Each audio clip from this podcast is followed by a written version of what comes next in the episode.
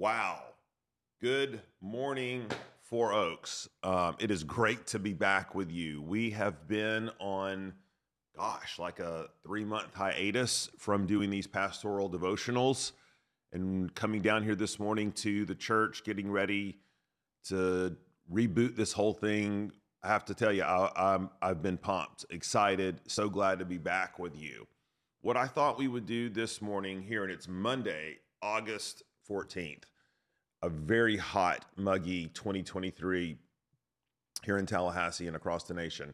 What I thought we would do this morning is because we have so many new folks to the church, maybe you're tuning in for this uh, devotional for the first time, you're not familiar with what we do here, why we do it. I thought I could just kind of give an overview of the purpose of this time, what we're endeavoring to do when we come together and then launch us off into the text that we are going to be studying this week. We've actually been doing these devotionals for about three years. So, when all the COVID lockdowns happened in May of 2020, and we weren't meeting and gathering as a church, everything was online. I began doing a daily pastoral devotional as a means of staying connected uh, to our church family. And I would typically go through books of the Bible, portions of scripture, it was just a nice rhythm for us as a church family when we could not meet together. Well, once we did begin to meet together again, there seemed to be enthusiasm for continuing these, and that's what we have done off and on for the past three years, hopefully more on than off, taking breaks, of course, in the summer and spring break and Christmas and all those things. But we have worked our way through a number of books of the Bible. But beginning about a year ago or two, we decided to, to let these devotionals track with our sermon series on Sunday mornings, which of course has been uh, Matthew's gospel for this past eight months or so. And in that way, the idea was we would preach on a text and then come here the week after and pick apart the text further, look at questions, issues, things, applications maybe we didn't have time to get to. But we, we, we switched gears um, over the last season to actually do something a little different. Now, we, we are still in Matthew, we're still looking at the text that we're preaching through, but what we're doing is we are using the week prior to that Sunday sermon to look at the text that we're going to be preaching on, studying together, and for several reasons. One is just a very selfish reason on my part. It gets me into the text and really propels me into study and preparation for the week. So, truth in advertising. But secondly, and, and that was really not the primary reason for doing it, honestly, it was really this idea that we as people of God, as Christians, as people of the book, of the Bible, we want to, to not just be consumers of the word, where we are uh, putting in our AirPods, listening to a sermon, listening to a podcast. And by the way, all those things are, are great. I do them uh, almost daily but we want to be also students of the word to study the word of God to be able to apply it to our lives. And we thought maybe it would be great to spend the week prior to that Sunday sermon digging into the text. Um, and in that way, I can sort of give you a, a preview of how I'm thinking about the text, the tools that I'm using how I'm working through understanding the context, the meaning, the application, so that that would give you some tools that you could use um, wherever you are studying whatever you're studying in God's Word to be able to apply the Word of God, to study the Word of God for yourself. And that's what we've been doing, and that's where we're going to pick back up today. Now, because it's been quite some time since we've all been together, I thought this would be a great opportunity this morning to to do another flyover of the book of Matthew and to remind us what this gospel is, what it isn't, what Matthew's endeavoring to do. Remember that these gospels, Matthew, Mark, Luke, and John, were not sort of dropped down from heaven. They, they weren't put on golden tablets. They, they weren't giving sort of without a context and in an ethereal sort of way. They were actually books or selected biographies written by either eyewitnesses to Jesus' ministry or associates of those who were eyewitnesses to Jesus' ministry. And they were put together in a specific time and for a specific purpose in a specific place.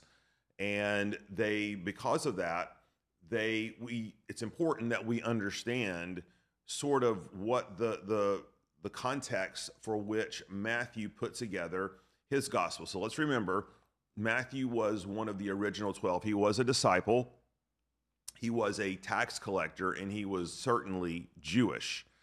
And being a, a disciple, um, he, of course, became an apostle as Jesus commissioned him and the other 11 to be his authority, to speak his words, to, to rule, to, to, to teach, lead, preach to the church in the name of Christ. You know, at the time, of course, there was only the Old Testament.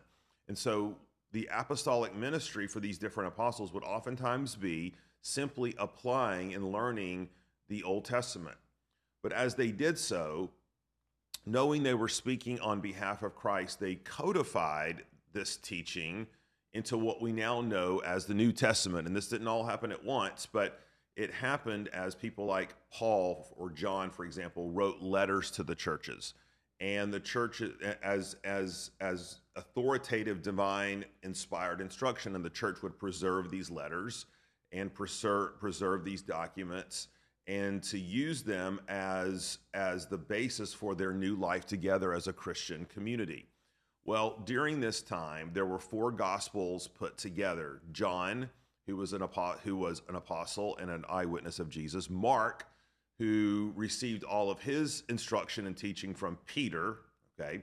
And then Luke, who received all of his instruction and teaching from other eyewitnesses to Jesus' ministry like some of Jesus's other apostles, um, Jesus's mother, etc. Well, well, Matthew, of course, was had a front row seat to the life and ministry of Jesus, and it is now some 30 years after Jesus has ascended, and Matthew is a leader in the early church. And Matthew, we believe, is most prime is primarily vested in ministering to the Jew, Christian, Jewish Christian community um, at that time. So these would be Jews, people who were ethnically Jews, religiously Jews, but who recognized Jesus as their Messiah. Um, and so he was writing to, to Jewish Christians in the context of their church, but he was also writing his gospel with the larger Jewish community in view. And it's very clear as you trace Matthew's gospel out that Matthew has sort of a singular purpose in writing to Christian Jews, and, and it's simply this He wants to show them that Jesus Christ is the fulfillment of all of God's promises and prophecies in the Old Testament. That the man, the person that they have been looking for, waiting for, their long awaited hope, their long awaited Messiah um, that that Jesus was in fact is in fact that person, and everything Matthew does in his gospel, all the resources, all the information is marshaled to make that argument. Okay, and so we have been through the first eight chapters of Matthew, and let me just give you the quick flyover of what Matthew has done. First of all, he has given us a genealogy for why Jesus is the Messiah because he is descended from the son of David. Matthew has also given us a, a glimpse of how Jesus fulfills Old Testament prophecy. We see that primarily in the birth narratives and as Jesus is coming forth into his public ministry. Um, Matthew has shown us how this king, this long awaited Messiah, teaches with authority. So remember we looked at the Sermon on the Mount. And there was this idea that Jesus was saying, You've heard the law misinterpreted, misapplied in this way, but I'm here to tell you, I'm not going to abolish the law. I fulfill it. I am God's anointed, I am God's prophet.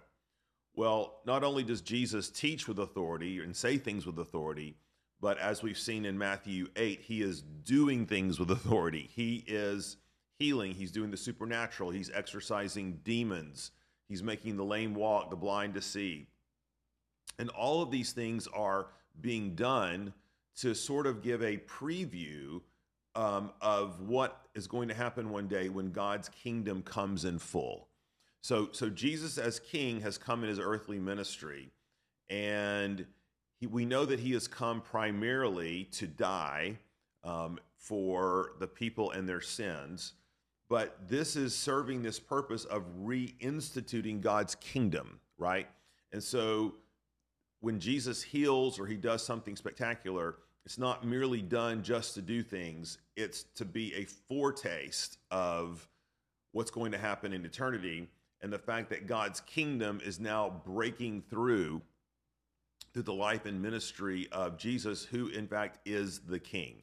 So, this theme of kingship weaves its way all through Matthew's gospel. Remember, when Matthew wrote this gospel, it was meant to be read as a biography, as a narrative, as a story.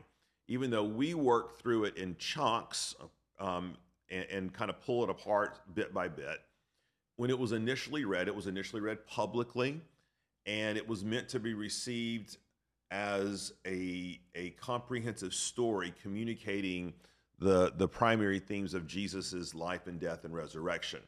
I say all that because it's important that we never lose sight of the big picture of Matthew's gospel or, or the big picture of any book that we're studying. We, under, we want to understand it as a whole. So, one of the things I would love for you to do between now and tomorrow is I mean, if you can, go back and read all of Matthew's gospel. But knowing that not all of you are going to be able to do that, at least I would encourage you to go back and read Matthew 1 through 8. And again, this is going to put you in touch with passages that we studied months and months ago, but in reality are just as relevant now to what we're going to be studying in Matthew 9 as they were then. So that's your little homework assignment.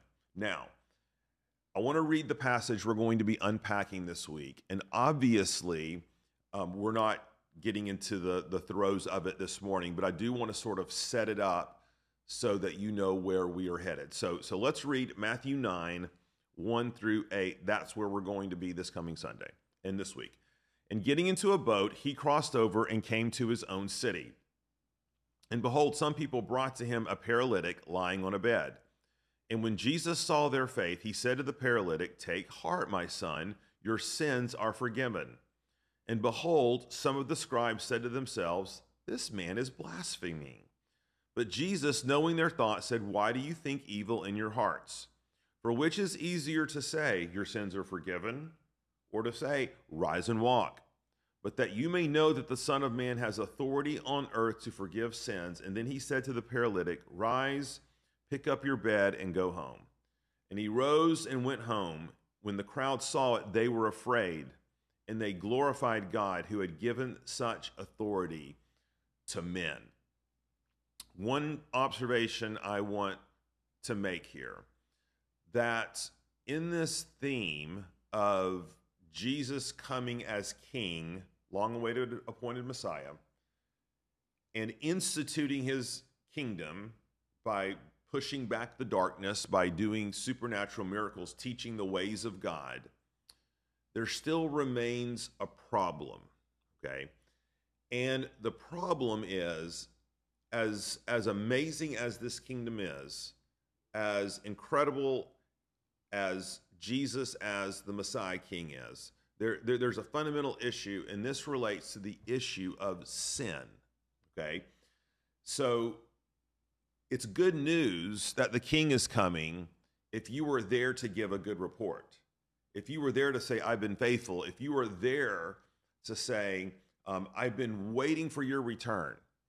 But the king coming home is not good news if the subjects have been in rebellion.